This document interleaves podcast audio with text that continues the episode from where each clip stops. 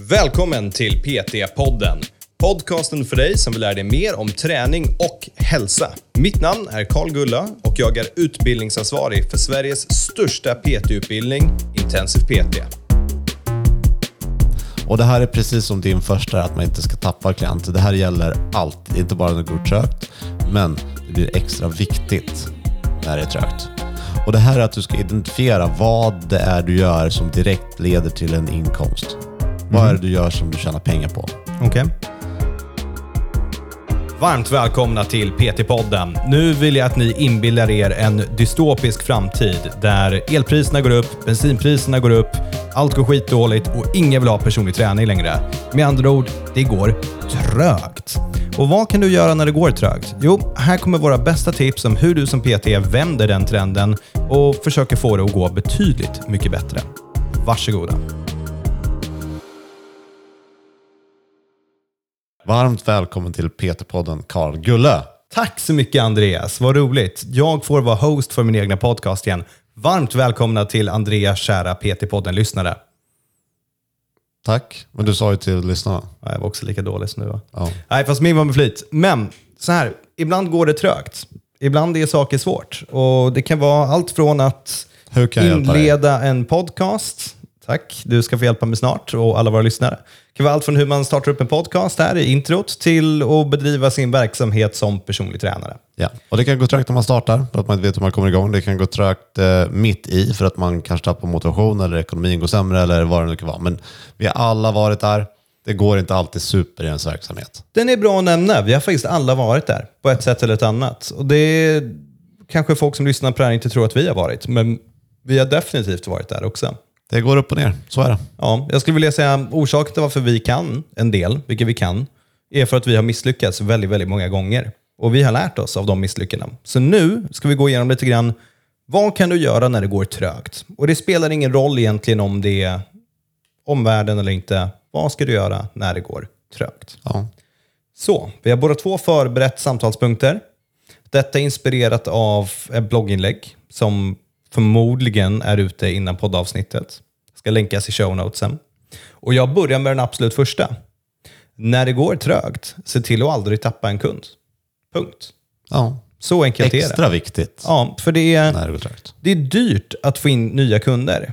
Inte bara att du kanske måste göra marknadsföring, du måste lägga ner tid på det, du måste sälja, du kanske måste prata med flera människor, det tar tid och energi.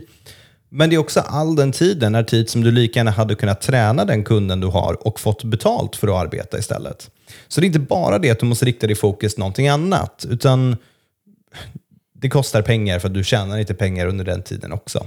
Så tappa aldrig en kund när det går trögt. Och då är frågan Andreas, hur gör man för att aldrig tappa en kund? Visst har vi ett, avsnitt? Garanterat, men vi får inte hålla på så här längre för då kommer Nej. vi aldrig skapa mer content. Men jag, antingen är det PT-podden-avsnitt eller en bloggpost som är tappa aldrig en kund. Men vi, vi tar the short version. Ja.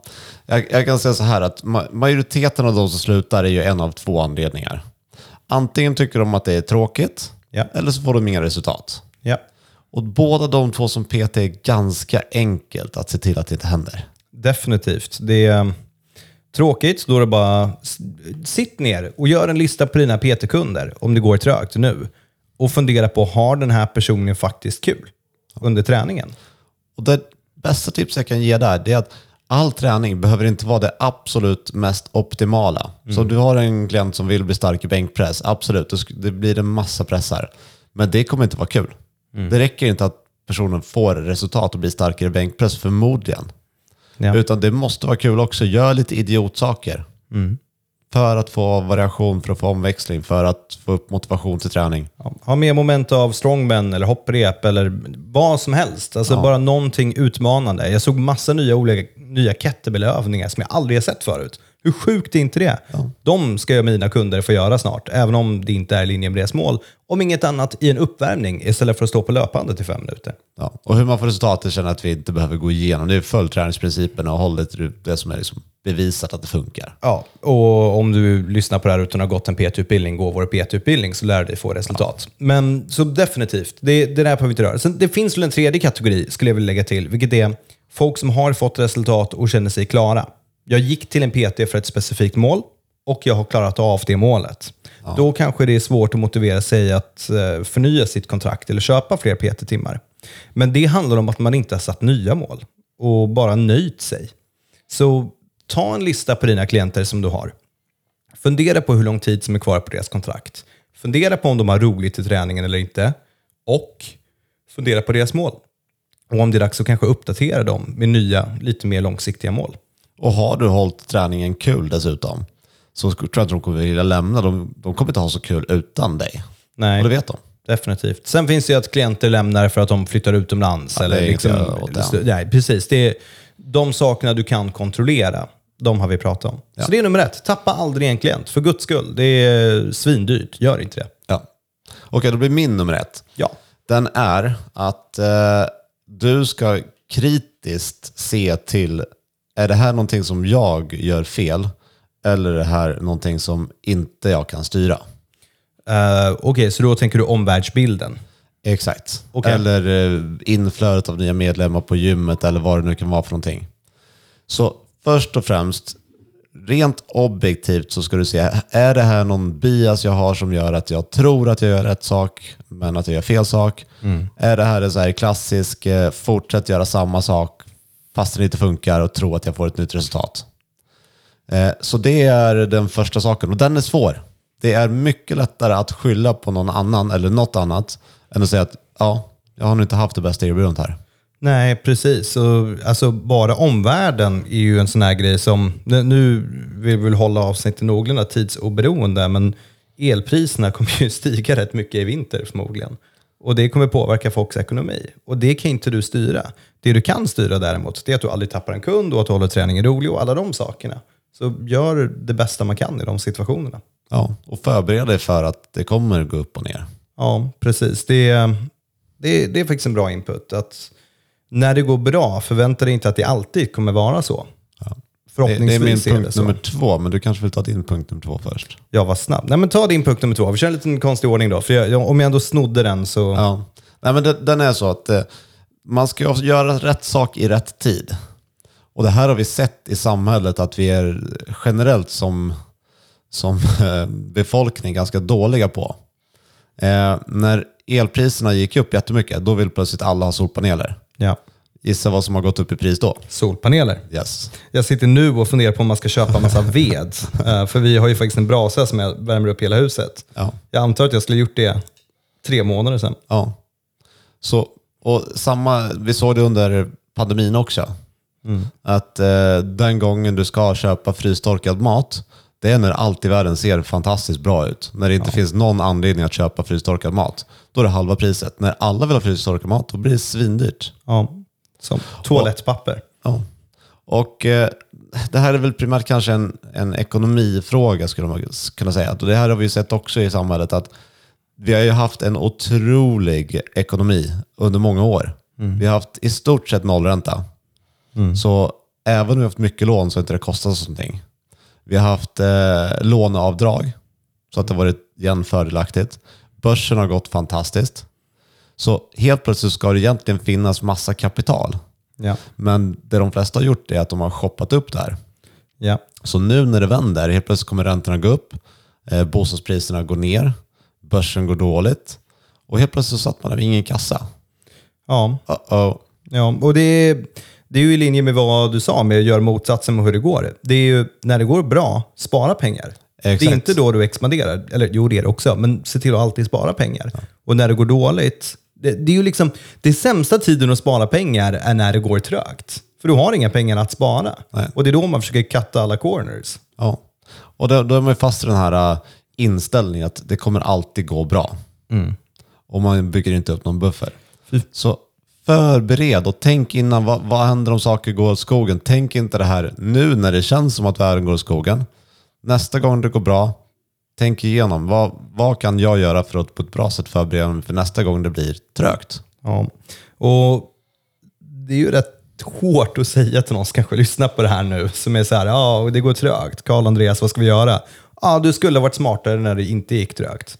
Den är lite av en käftsmäll att ge till någon. Och vi ber om ursäkt för det, men nu kanske man tänker på det lite mer nästa gång som det går bra. Och du ska göra igen eh, contrarian här också. Du ska bara tänka på hur ska jag agera sen när det börjar gå bra igen? Ja, och även då tänka när det går dåligt, vad ska jag göra? Jo, kanske marknadsföra mycket då. Alltså hitta andra sätt, för det kommer inte vara lika många andra där ute som gör exakt samma grej. Ja. Så har du någon budget att spendera. Nej, men, tänk det går dåligt, alla gymmen krymper. Då kan du investera i ditt gym och göra det till det bästa i stan. Bara exempelvis. För det ska man också komma ihåg, och det här har vi ett konkret exempel på igen, när coronapandemin bröt ut så drog i stort sett allt inom träning drog ner på sin marknadsföringsbudget. Ja. Och eh, den första reaktionen man har är okej, okay, nu kommer det bli mindre kunder, det kommer vara mindre av allting. Då borde jag också dra ner på kostnaderna.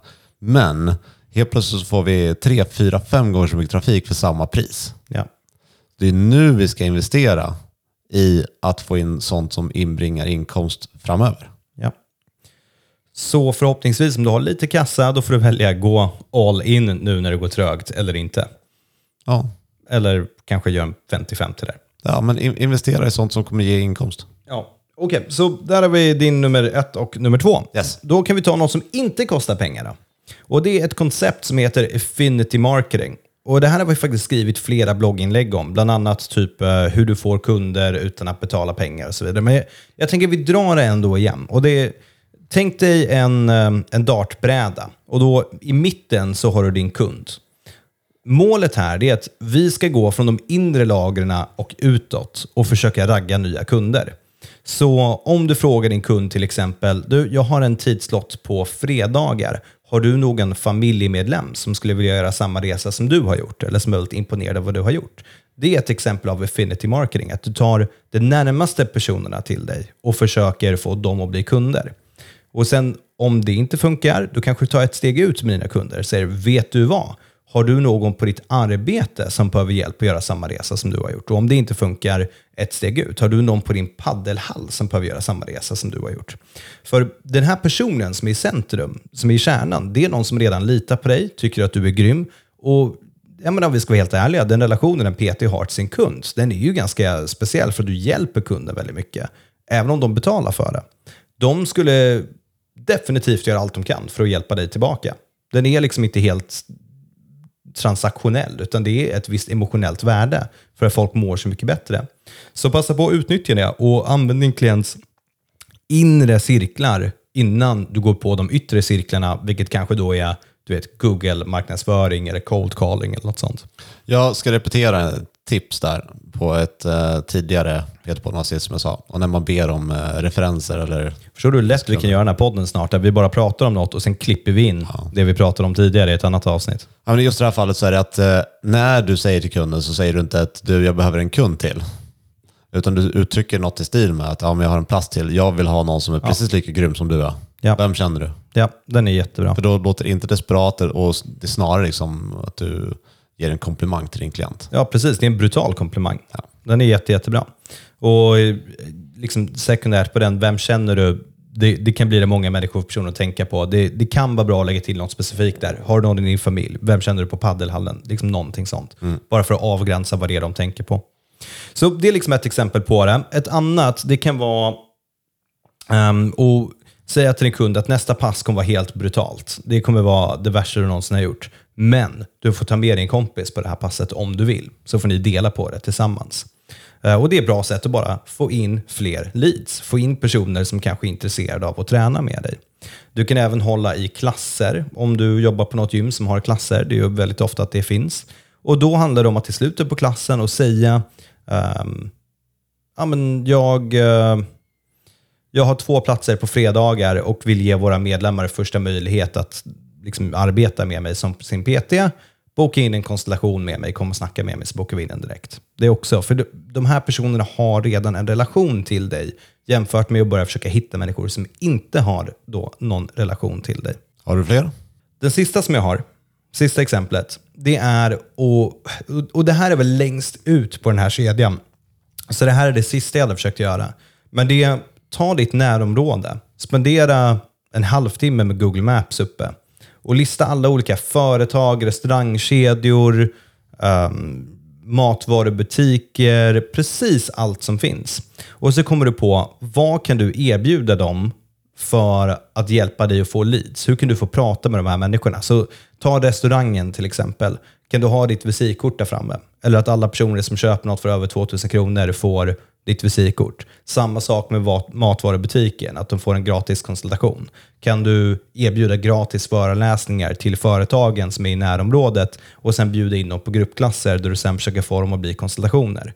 Hela poängen är ju bara vara kreativ med vart du kan få in människor ifrån. Och istället för att försöka gå så långt ut som möjligt i din bekantskapskrets, börja med att gå så långt inifrån som möjligt så att du lägger ner tid på att hitta de som mest troligen kommer köpa något. Pang! Gratis marknadsföring. Ja. Kostar bara tid. ja. Förvisso inte gratis, men Nej, men det kanske man har lite extra tid när det går trögt. ja, så gratis. Min trea är att du ska se över ditt erbjudande. Och Det här är precis som din första, att man inte ska tappa klienter. Det här gäller alltid, inte bara när det går trögt, men det blir extra viktigt när det är trögt. Och Det här är att du ska identifiera vad det är du gör som direkt leder till en inkomst. Vad är det du gör som du tjänar pengar på? Så att, och det ska du göra. Oavsett vad du eh, tänker eller vad du vill göra eller vad det nu är, hur du vill prioritera. Så exempel på det här skulle kunna vara, du tycker det är kul att vara på, posta på social media och skriva content där. Men eh, det, du har identifierat att det är ganska osannolikt att det faktiskt kommer eh, konsultationer och kunder därifrån. Men när du ringer så får du en, en ny kund per tionde samtal som du ringer. Sorry, även om det är tråkigt att sitta i telefonen, det är det du ska göra. Ja, det är väldigt bra tips. Och faktiskt bara ens att reflektera över en sån sak. Det, det, där är de, eh, det där är en svår fråga. Eh, och det ska man ställa sig själv. Vad är det jag gör som jag tjänar pengar på? Du ställde ju mig den frågan för typ två år sedan Ja. och jag kunde inte svara på den. Nej. Och det, det kan ingen när de sitter och börjar fundera. Du måste sätta dig och skriva ner det här. Men vad, vad är mina arbetsuppgifter? Det är, för det är inte bara att du är i gymmet. Ja. Det är all, alla åtgärder du gör för att få in en klient Ja. och behålla en klient. Så allt det. Och vissa är ju svårare att mäta. Typ, ehm, ja, men lå, låt oss bara säga att du har annonser uppe, du är egen företagare, samtidigt står din hemsida och sociala medier. Och vart kommer konstellationen ifrån? Men har du något som går att spåra och ser bra ut, då är det förmodligen bättre än något som inte går att spåra exakt om det funkar eller inte och är tidskrävande. Ja, och det, det mesta går att spåra. Om det inte gör det, så sätt upp så att det går att spåra. Det enda som egentligen är lite svårare, det kanske är men, allt som du gör för att bygga ditt varumärke, för att det kanske du ser om tre år. Ja. Men när det går trögt så kanske inte varumärkesbyggande är ditt fokus. Det är där min poäng är. Ja, Nej, definitivt. Jag, jag håller med till 100 procent. Eh, och vi kan väl sätta ändå i, i någorlunda samma liksom, kategori där, i alla fall med, med att identifiera vad det är som du gör bra. Se till att det du gör, att du tjänar pengar på det. Så undvik att gå in i priskrig. Jag, jag tror, och skulle inte bli förvånad om det blir liksom nästa år eller slutet på året eller vad som helst, så att man börjar se kanske gymkedjor som har lite mer kaliber bakom sig, lite större budget, kanske börja rea ut PT-timmar. Kanske för att man har folk som är sysselsatta om man vill hålla dem sysselsatta. Eller varför man tänker det kanske kommer vara kunder för oss. Om vi, om vi rear ut det här nu så kanske de fortsätter i tre år och köper dyrare PT-timmar sen till exempel. Men den budgeten, den kanske inte du har. Det här gäller ju framförallt om du är egen företagare. Du kanske inte kan matcha de priserna för att då kommer inte din ekonomi och din vardag att gå runt. Och där gäller det att återigen se över din produkt och se vad du erbjuder och dubbelkolla att du levererar ett högt nog värde för att ta det priset. Och sen var inte för orolig, för alla vill inte gå till någon som har en billig PT-timme. Folk kanske vill betala för det här för att det är ändå en viss signal av kvaliteten som man får eh, för det man köper. Och jag gillar att räkna på de där också, både uppåt och neråt. Så att sänka priset eller höja priset. Vi säger att du ja, vill höja priset. Så att du höjer priset med 10%. Så får du inte tappa mer än 10% av din business. För att du har fått en prishöjning. Om du inte gör det, då är det lönsamt. Ja. Samma sak tvärtom, om du sänker ditt pris med 10%, ja, men då behöver du 10% mer business. Ja. Är det, är det rimligt att tänka mig att jag ska höja liksom min kundstock med 10% för att jag har ett lägre pris? För att PT-timmarna är typ 50 kronor billigare. Liksom. Ja. Och det är, det är sällan liksom att det är rent avgörande. Du behöver sänka ganska mycket för att du ska få en person som backade liksom på ett pris för att det ska, om det var det som var begränsningen. då behöver du nog rea ut den rätt rejält. Och på samma veva, det är alltid svårt att höja sina priser. Har du fått in Från någon... den befintliga. Ja, precis. Så låt oss säga att du nu gör det här. Och så får du in massa kunder så att du lever på existensminimum liksom och käkar nudlar där. Sen när det börjar bli bättre och alla höjer sina priser så sitter du där med en kundkrets där alla är folk som vill, är vana. Och den enda förutsättningen att de börjar träna med dig är att de fick betala lite. Ja, lycka till att höja de priserna. Du är fast där. Ja. Så undvik priskrig. Ja. De är inte till för dig. Och jag tycker vi alla PTs kan bara gemensamt, vi, vi undviker det priskrig om det börjar gå dåligt för Sverige 2022, 2023. Um, det var min, ska vi se, vad är det, nummer tre va? Tre. Ja, du hade nummer fyra. Nu är det min nummer fyra. Just det, jag tog två på rad.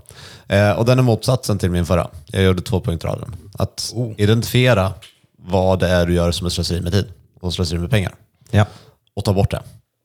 För det där när man börjar titta på det, som, hur mycket tid spenderar jag på en uppgift varje dag och logga det. Och hur mycket pengar går åt till vissa insatser.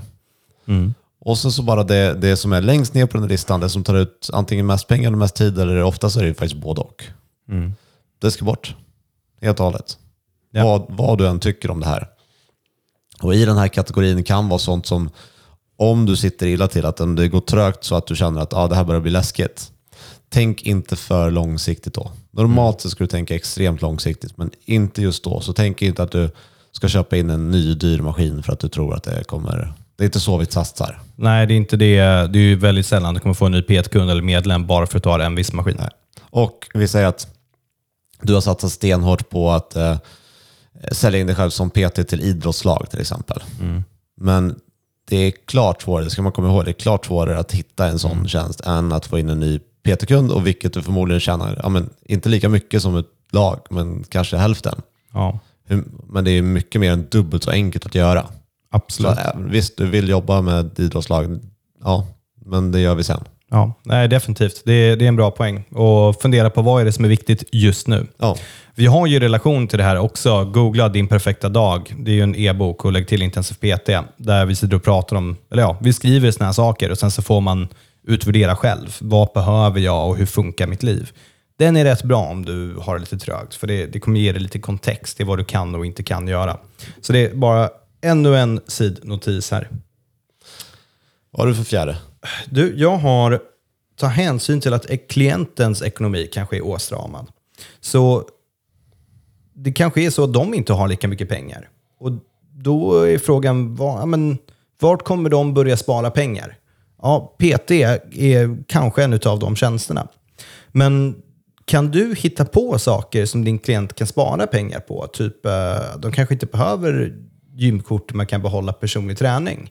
Eller om de har kostprogram, då kanske du kan försöka hitta råvaror som är bra och i linje med deras mål. Men kanske att du tar något som är billigare eller byter från en råvara som man kanske vill ha ekologiskt eller något till en annan som är lite billigare. Då kanske du till och med kan spara din klients pengar. Och då sparar du de pengarna, då kommer de ju definitivt inte sluta med dig för att det är du som gör att de sparar de här pengarna. Så helt enkelt, ta hänsyn till klientens ekonomi också. Är det så att de tränar tre gånger i veckan och de liksom säger att de vill sluta, ja, men då kanske föreslå att de ska träna två gånger i veckan istället. Och, och fortsätta åt det hållet och bara förstå och komma med pragmatiska lösningar. Ja. Den är inte dum. Och det, där är, jag har hört genom åren så många personer tränare som säljer på att ja, men du kommer tjäna pengar. Visst, det kommer kosta 4 000 kronor i månaden, men min snittklient kommer spendera 5 000 mindre på mat. Ja, För att man äter liksom inga halvfabrikat och skräp, utan Ja. riktig mat. den är faktiskt väldigt bra. Ja. Det var min idé. Den var väldigt bra. Min idé. Ehm, det absolut sista jag har som jag vill lägga till i det här, det är att se över din egna ekonomi. Och du är ju Intensiv PTs ja, ekonomiska rådgivare. Så vad, vad har du för tips för folk att se över sin egna ekonomi? Ja, det, det, det är väldigt likt min första där, att göra saker i rätt tid. Så tyvärr Karl, det är för sent för dig. Det var synd. Men nej, men om vi ska se vad, vad är det faktiskt man kan göra så det är två saker som man brukar säga att det är det här som gör dig rik på sikt. Nummer ett, minimera utgifter. Det, det är typ lika viktigt som att maximera intäkter. Ja. Så allt skräp som du egentligen inte behöver. ja. Så skaffa en app som eh, loggar vad du köper och så att du kan hålla koll på din ekonomi. De flesta har inte koll. Nej, alltså är, den appen när du får det, det är ångest i Läskigt. början. Den Ja. här övrigt och nöjen. Så Ja. man tänker att jag springer ingenting på det. Alltså, Starbucks-kaffet. största- Ja, största stapeln. Ja. Eh, och därför finns mycket liksom, spartips där också. Att Mm. Samma se över liksom, klientsekonomi, se över din mat, se, se över, börja mycket att Matlådor är, sparar hur mycket pengar som helst. Ja. Så den första är liksom att minimera det som ska ut från kontot. Och sen om du på sikt vill bygga upp pengar, då ska man ju byta på det som folk brukar göra. För de betalar först sina räkningar och sen sparar de, de liksom den sparkvoten. Men du ska oftast göra tvärtom. Du ska avsätta så mycket pengar som du vill spara undan varje månad. Ja. Och sen så ska du betala räkningar om det räcker. Ja, Och annars skiter jag att betala räkningarna eller? Typ. Det är ju inget bra. Det är så man blir rik. Nej, men du, du kommer ju behöva lösa det på något sätt. Ja, det är, det är väl en viss tankeställare va? Det, men det är där det är bevisat att det är så det funkar. För att är det så att du eh, först investerar, vi säger att du vill investera 10 000 kronor per månad. Investera 10 000 kronor per månad och det ser dåligt ut med pengar resten av tiden. Du kommer att behöva som, dra ner på dyra saker som du gör och äta bättre och så. Men om du istället gör, lever precis som vanligt och kostar på dig de sakerna du vill, betalar dina räkningar och sen så blir det 3 000 kronor per månad och då investerar du dem. Ja. Det kommer inte bygga upp alls på samma sätt då. Nej, jag förstår. Men vad, vad, och vad gör man när Kronofogden knackar på då? Nej, men då, då får du ju inte investera någonting i sådana fall om det kommer till den nivån. Nej, okej. Då har du tagit det här för, för brutalt. Men det ska vara realistiskt. ja. Ja, men det, det är ju en viss tanke. Och då kanske du nästa månad förstår och kanske spenderar lite mindre pengar. Ja. Och de här pengarna som man då sätter undan som investeringar, att man tänker igenom dem också. Och även där kan du tänka contrarian. Du kanske inte ska lägga in allting på börsen när det står på all time high. Nej. Men efter en dipp så kan det ju vara en ganska stor del av det som du handlar i aktier för att det är ju bäst snittavkastning har du fått på börsen genom åren. Ja. Ja, det blir separata avsnitt som bara är hur man köper aktier med Andreas Hurtig. Det, det finns ju. Eller inte i podden, men Jo, det finns i podden. Hur blev miljonär som personlig tränare? ja, ja. Okej, då är det självklart att det finns i podden. Och den sista grejen då, som också finns i podden, det är vill du inte göra något av det där? Eller känner det går inte? PT är fortfarande världens bästa jobb att göra på deltid. Ja. Och det har vi ett poddavsnitt om, PT på deltid. Så gå in och lyssna på det så kommer ni lära er, okej, så här kan jag vara PT på deltid. Ja. Så hörni, hoppas det inte går så trögt. Nej, I alla fall inte för länge. Men Nej. det kommer komma motgångar. Definitivt. Var beredd. Ja, och ja, det kommer greja det. Gör bara de här tipsen. Ja. Okej Andreas, hur, hur rundar vi av det här? Vi började med en dålig inledning. Hur rundar vi av? Vi tar en dålig också. Ja, jag antar att det är slut. Ja, då var det, då var det över. Vi tackar dig nästa gång. Ja.